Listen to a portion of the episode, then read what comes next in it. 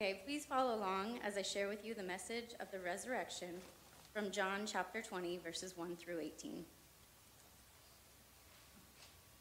John chapter 20, verses 1 through 18. Early on Sunday morning, while it was still dark, Mary Magdalene came to the tomb and found that the stone had been rolled away from the entrance. She ran and found Simon Peter and the other disciple, the one whom Jesus loved. She said, They have taken the Lord's body out of the tomb, and we don't know where they have put him. Peter and the other disciple started out for the tomb. They both were running, but the other disciple outran Peter and reached the tomb first. He stopped and look in, looked in and saw the linen wrappings lying there, but he didn't go in. Then Simon Peter arrived and went inside. He also noticed the linen, linen wrappings lying there while the cloth that had covered Jesus' head was folded up and lying apart from the other wrappings.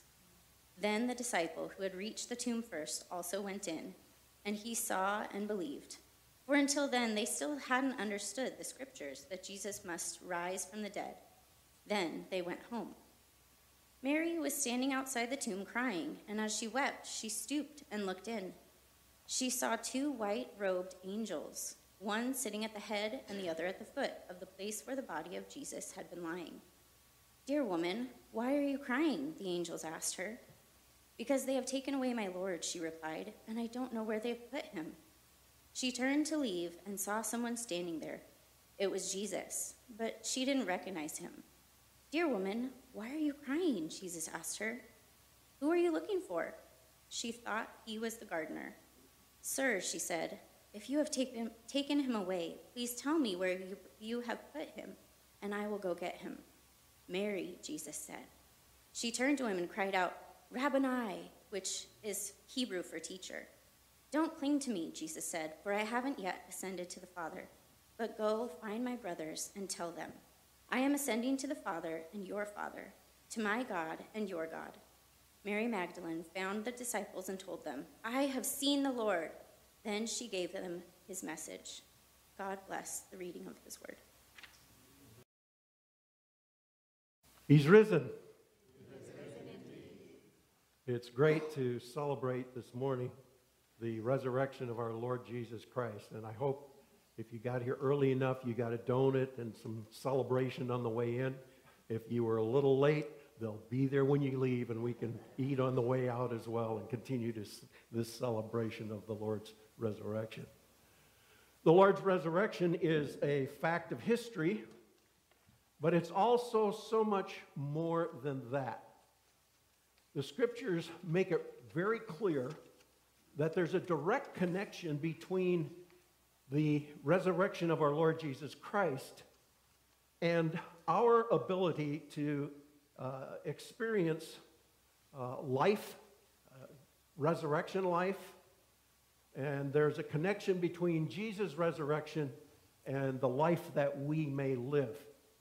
In other words, you and I have a personal stake in the resurrection of the Lord Jesus Christ. In Luke chapter 24, verses 4 and 5, it talks about the resurrection of Jesus, and uh, the disciples are looking for the, the body, and an angel appears and the angel says to them, Why are you seeking the living among the dead? He is not here, he is risen. Now, I don't know how you process the fact that we celebrate a historical event of the resurrection of the Lord Jesus Christ. There's ample evidence of the resurrection of the Lord historically. Historians tell us that the best way to identify whether something is uh, real or not is to look at the evidence. And for the resurrection of Jesus Christ, there were multiple witnesses, multiple independent witnesses, who witnessed to multiple appearances of the Lord Jesus Christ. Why do you seek the living among the dead? He's not here, he's risen.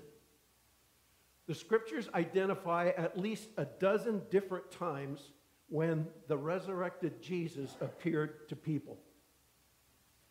There's the evidence of the empty tomb when Peter and John visited the tomb and saw the grave clothes lying in the empty tomb.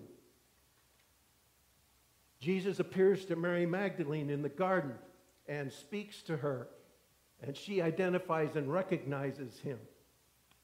On the road to Emmaus, as we find in Luke chapter 24, verses 13 through 35, Jesus walks with the disciples on the Emmaus road and talks with them about how the scriptures predicted that he would rise again from the dead.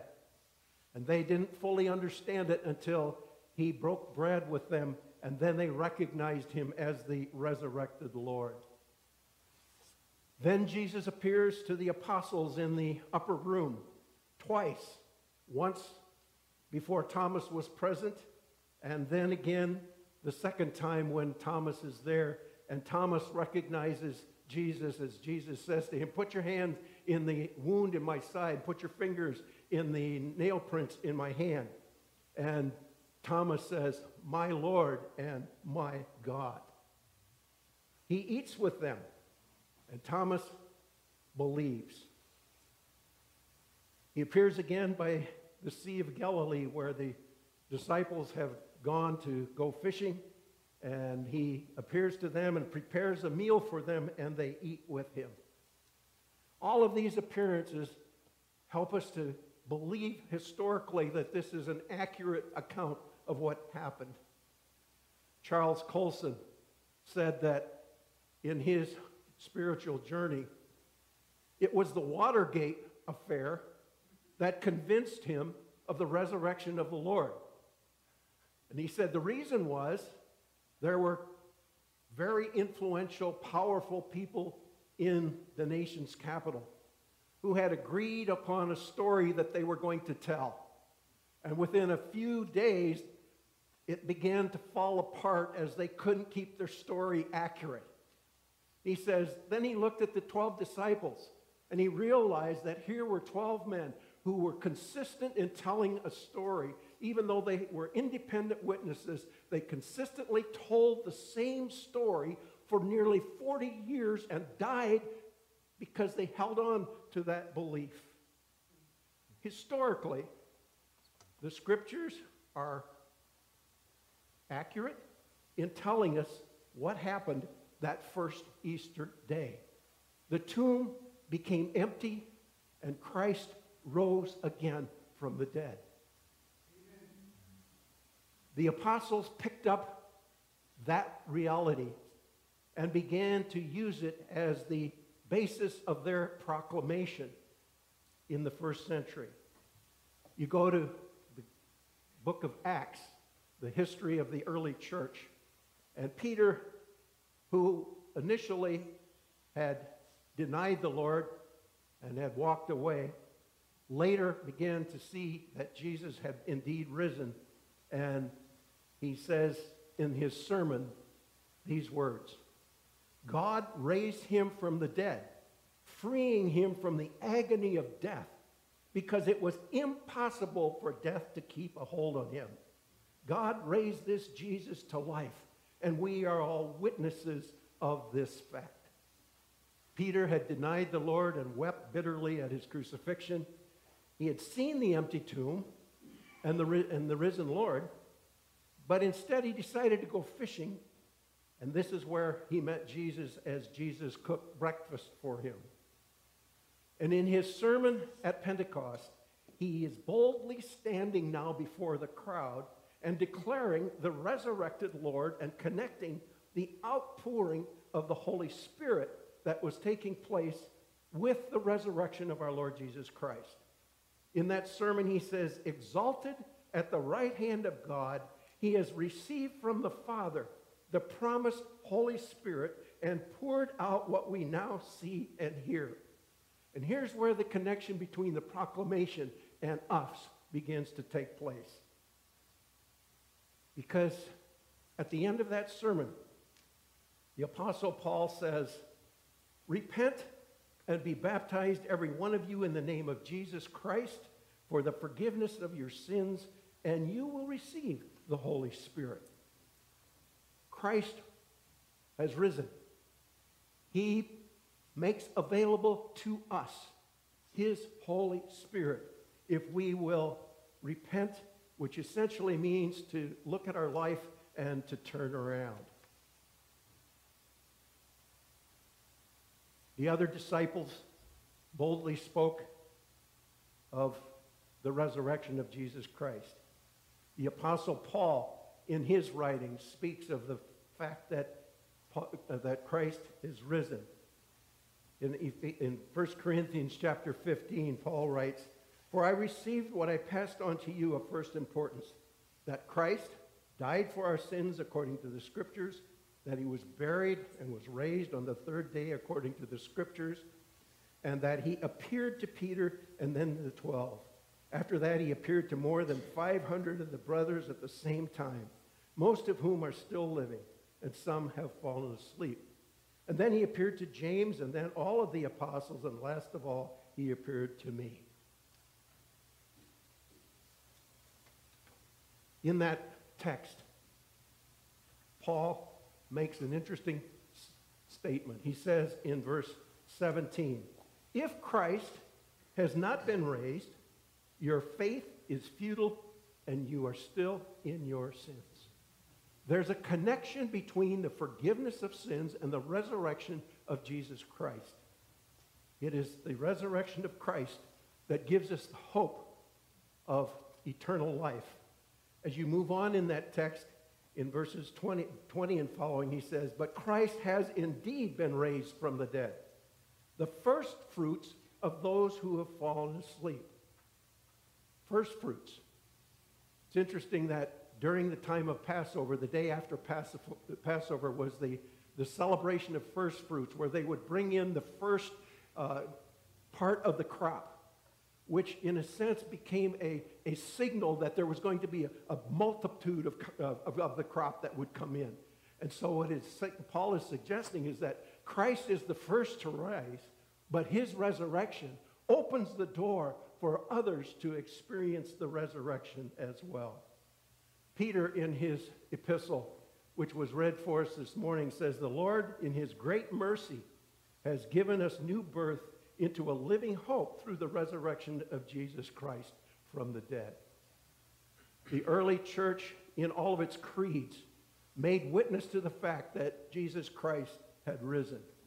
In the Apostles' Creed, it says, Jesus Christ, his only Son, our Lord, who was conceived by the Holy Spirit born of the Virgin Mary and suffered under Pontius Pilate, was crucified, died, and buried. He descended into hell, and on the third day he rose again. The scriptures historically tell us that Christ rose. The apostles began to preach that and tied the resurrection of Jesus to themselves and to us that what happens as a result of what Jesus has done is that he gives us the possibility of resurrection life. In order to fully understand how the resurrection of Jesus has the potential to impact us, we need to recognize our own personal spiritual condition. In reality, we are dead persons walking. While it may be that we are physically alive, we suffer the consequences of sin, which is death. Paul wrote to the church in Rome, the wages of sin is death. This is our spiritual reality, even though we may falsely think that we are alive. And the scriptures talk both about physical death and spiritual death, and they're in, in some way intertwined. Because the result of sin is ultimately also physical death. But that death has been conquered by the work of Jesus Christ. And the secret to a real life, an abundant life, life with a capital L, life filled with joy and purpose and fulfillment, is that we walk the way of Calvary.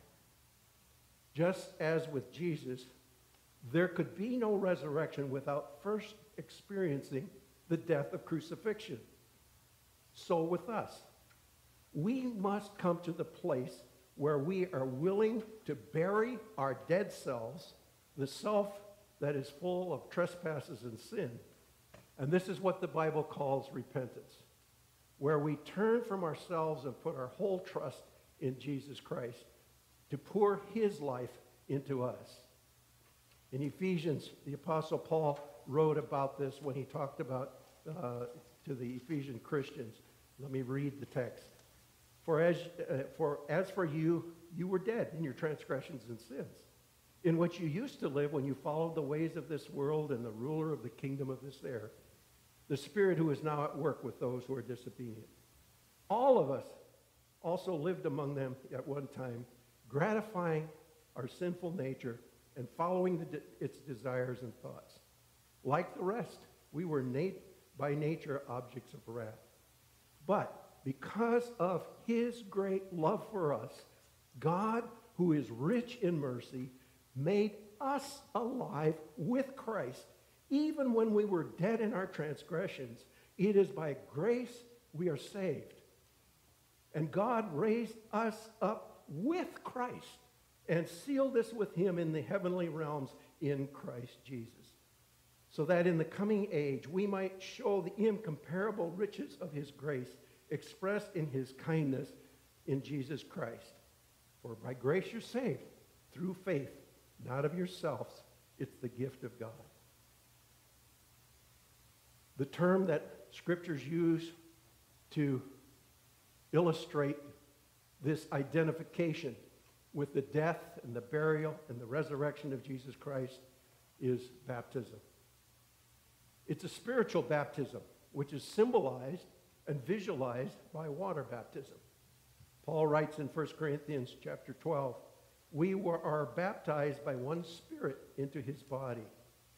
And when we are baptized, it's the same as being buried with Christ and then raised to new life because of the faith in the power of God who raised Jesus Christ from the dead. When we are baptized, we died and were buried with Christ. We were baptized so that we would live a new life as Christ lived to the glory of God the Father. If we share in Christ's death by being baptized, we are raised to life with him. I think perhaps we miss the symbolic significance of the physical baptism, which is uh, speaking of and illustrating a spiritual internal baptism which takes place. In the early church, they didn't have baptismal tanks like we have here. What they did is they would go down to the local watering hole or to the river, very public place, and those who had decided to follow Jesus and to confess the resurrection of Jesus Christ, confessed him as the Lord, they would go down and they would publicly, in front of everyone, be baptized. And it was a symbol that they had died with Christ. They were identifying with the death of Jesus Christ, and they were coming back up to life as they came up out of the water. And it was a way of saying to the, the community, I have decided to follow Jesus. I have decided to make him the Lord and the leader of my life. Somewhere along the line, each and every one of us have a decision to make. Will we allow Christ's resurrection to be ours? By identifying with him and following him as our Lord and the leader of our life. When we do that, something takes place in our life. We become transformed, and Christ's life comes into ours. Mary Karr is a poet who was transformed by the resurrection of Jesus Christ after a, a long and wandering journey. And she's written a book uh, which deals with some of these theological topics. And uh, she's written one called Descending Theology, the Resurrection.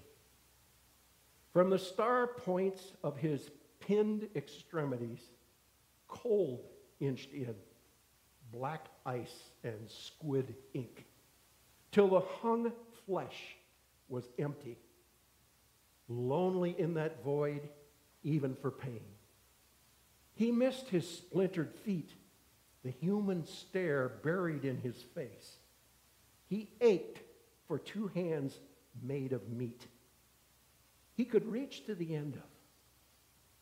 In the corpse core, the stone fist of his heart began to bang on the stiff chest's door, and breath spilled back into that battered shape. Now, it's your limbs he comes to fill as warm water shatters at birth, rivering everywhere.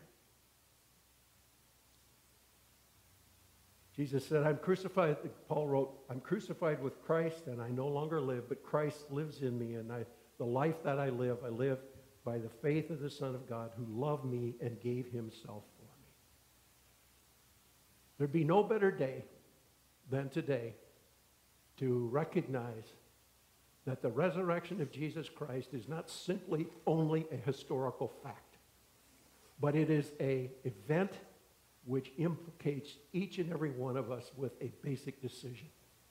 Will we trust that living Lord to become the leader and the forgiver of our life? You see, if the historical fact is true, then all of the words of Jesus are quite significant. Uh, if they're not true, if Jesus didn't rise again, then forget everything he said. But if he did rise from the dead, and his resurrection then has significance for each and every one of us because it's through his cross and through his resurrection that we can obtain living life and the hope of eternal life. I'm moving on in age, as you can tell by looking at me. Big bags under my eyes, a few other things that aren't quite the way they used to be. And I realize day by day how precious it is to know the hope of eternal life. And to know that to be absent from the body is to be present with the Lord. Jesus uh, and Romans Paul says, you know, if you hear that message, you believe that Jesus Christ was raised from the dead, you can have eternal life. And I wish that for each and every one who's here this morning. Let's pray. Father, we thank you for your word. We thank you for reminding us again that the resurrection is not simply something that happened in the past, but it's something that has deep and profound significance for each one of our lives today.